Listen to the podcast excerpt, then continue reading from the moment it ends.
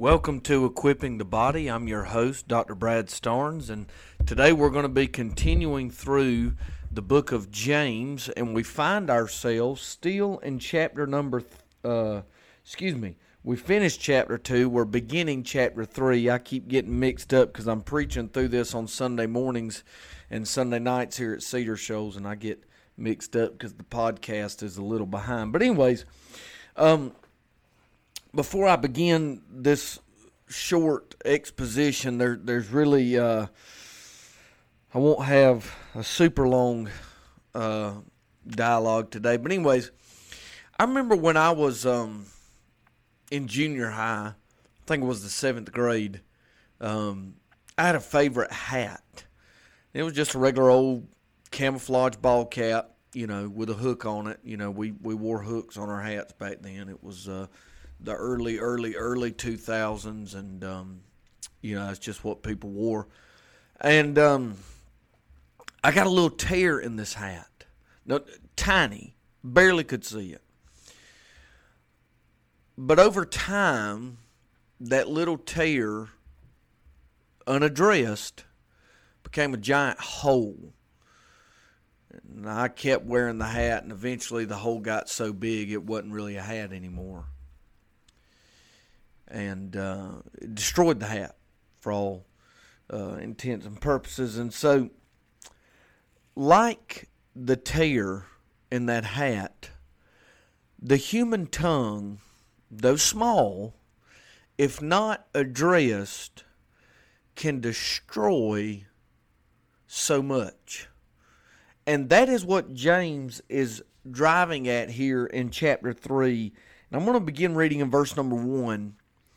He says, My brethren, let not many of you become teachers, knowing that we shall receive a stricter judgment. And then he goes on to talk about the tongue. And I, I think that in some ways, um, there were many people uh, who like to talk but shouldn't. You have to remember that the line between the church and the synagogue at this point in church history was still very much blurred. Uh, they were a lot less organized in their worship service, and often people would stand up to talk, um, wanting to be heard. And James says, uh, Many of you shouldn't be teachers. Um, will receive the stricter judgment, those of us that teach the Word of God. And so we, we really shouldn't, uh, everybody shouldn't be doing this. And I can certainly say in the local church, we see this sometimes. We have too many chiefs and not enough Indians. Everybody wants to be the pastor, besides just letting the pastor be the pastor. And that's a different sermon for a different day. But akin to that is the idea of the tongue. He says, For we all stumble in many things. For we, now we meaning everybody who's a believer, remember he's talking to believers, we all stumble, we falter, we are imperfect, we are sinful in many things, many, many different things. And some have sins that uh, more easily beset them than others, and vice versa. And apart from sin, you have just common human error. Uh, we're all imperfect. Okay. And he goes on, he says, If anyone does not stumble in word, he is a perfect man or a complete man, able, able also to bridle or control the whole body. So it says, We all stumble in many things, but if you can control your tongue, you can control your whole body. Now that that kind of seems odd, doesn't it? I mean, the tongue is such a small part of our body.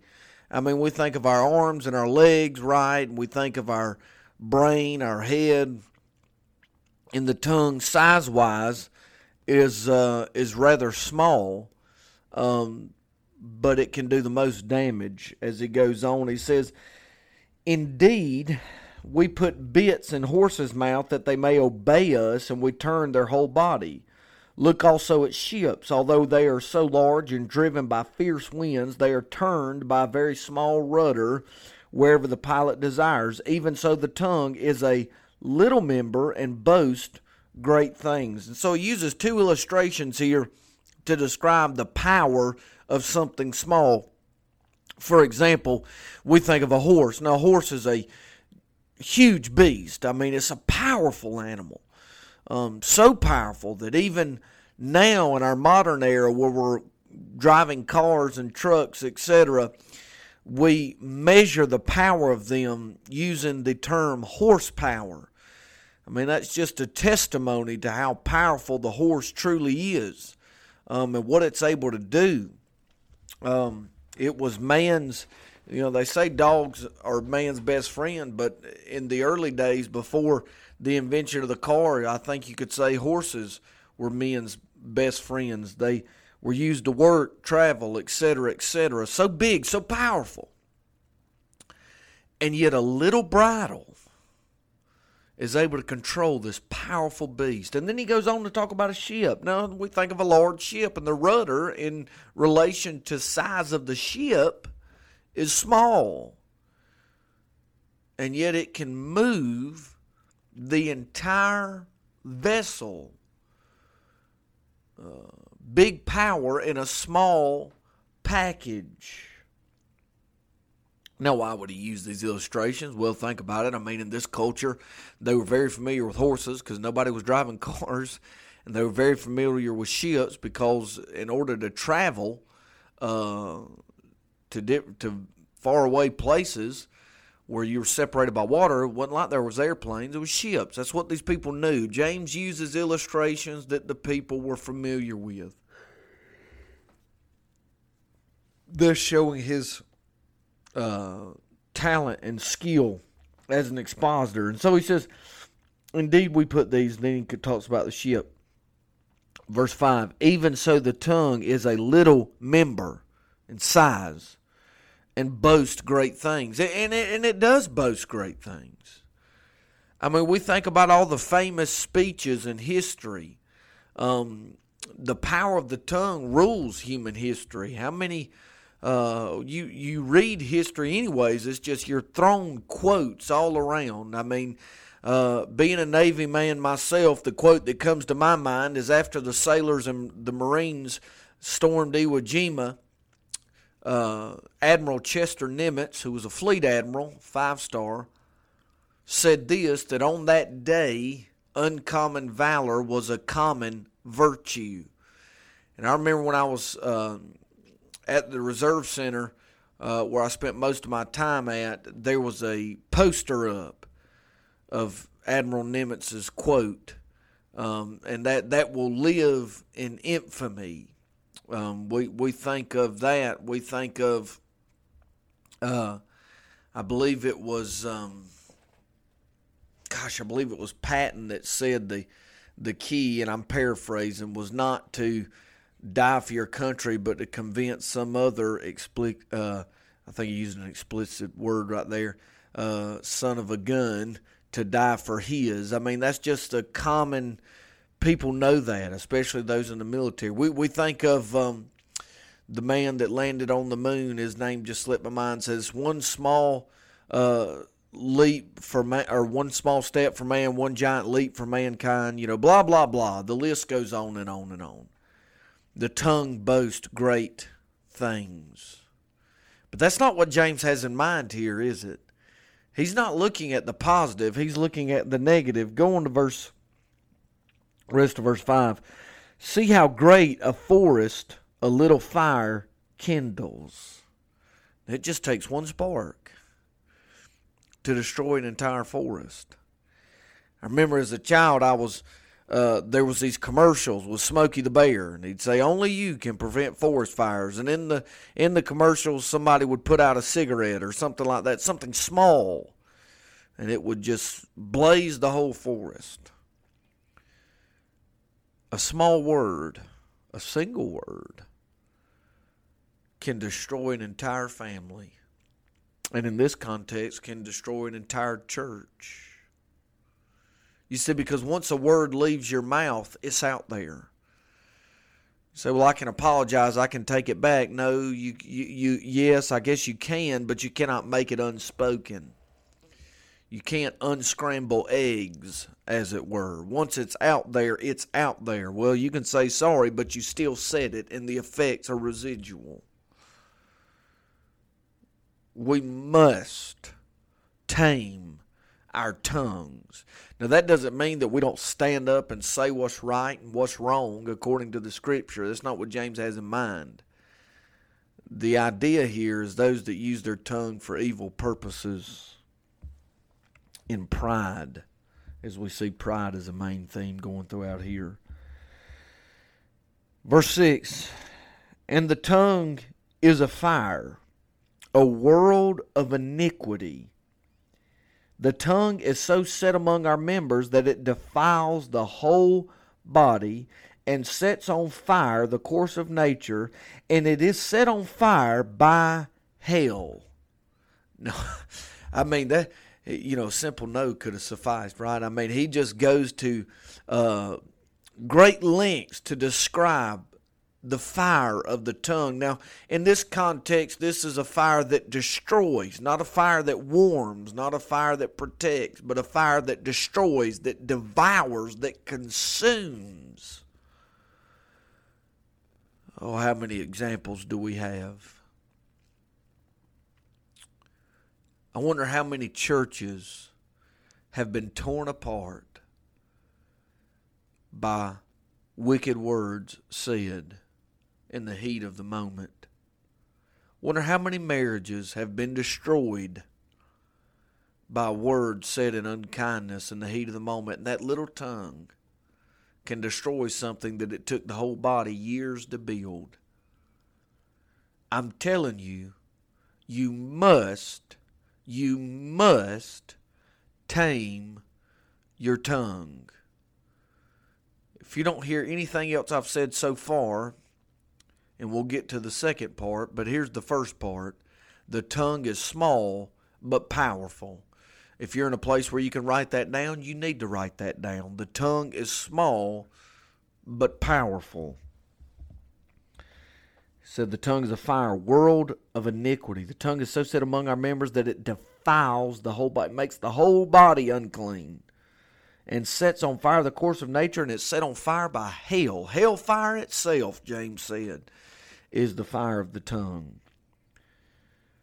Verse 7 For every kind of beast and bird, of reptile and creature of the sea is tamed and has been tamed by mankind.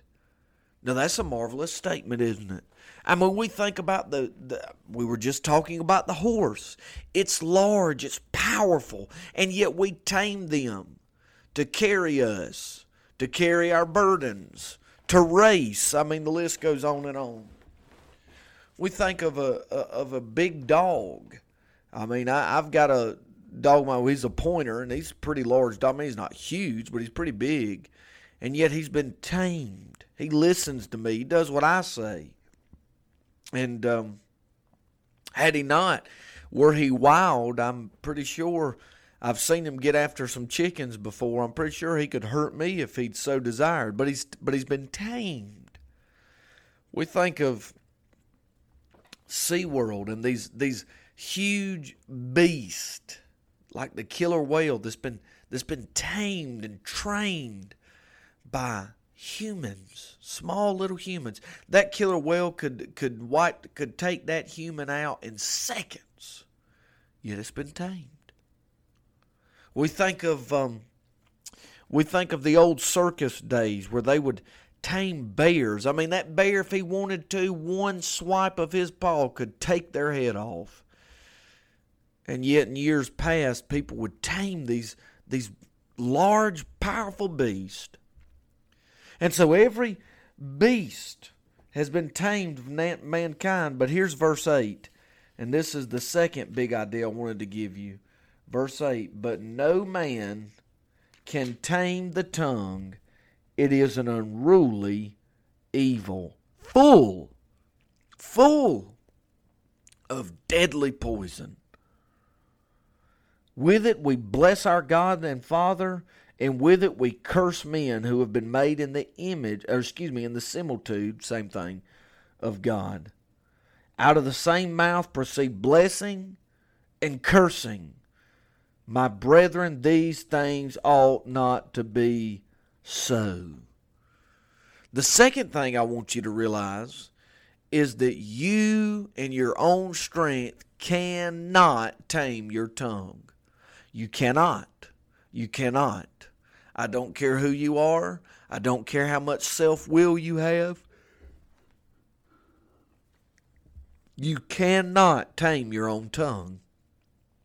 The tongue must be tamed by the restraint of the Holy Spirit. And so, the more you submit to the Holy Spirit and the closer you get with the Lord, the more restraint He will exercise over your tongue.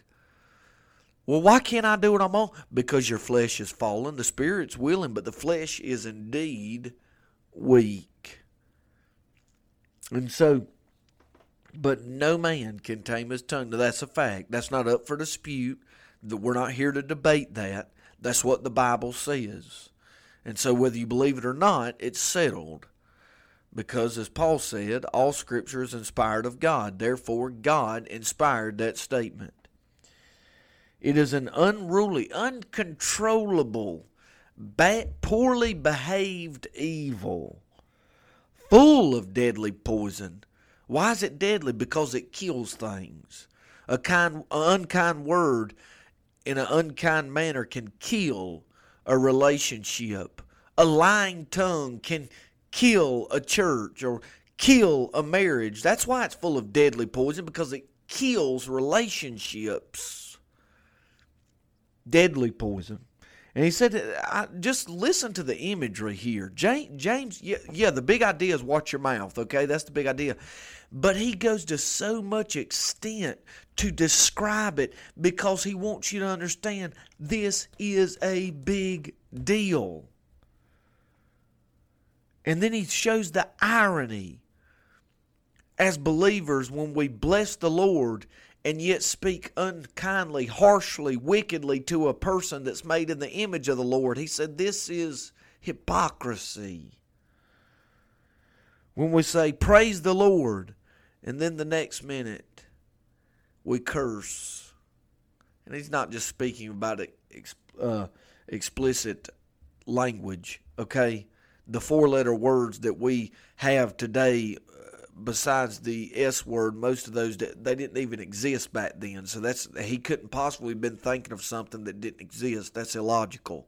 Though I believe it falls under the umbrella because of the intent of the heart when the word is said.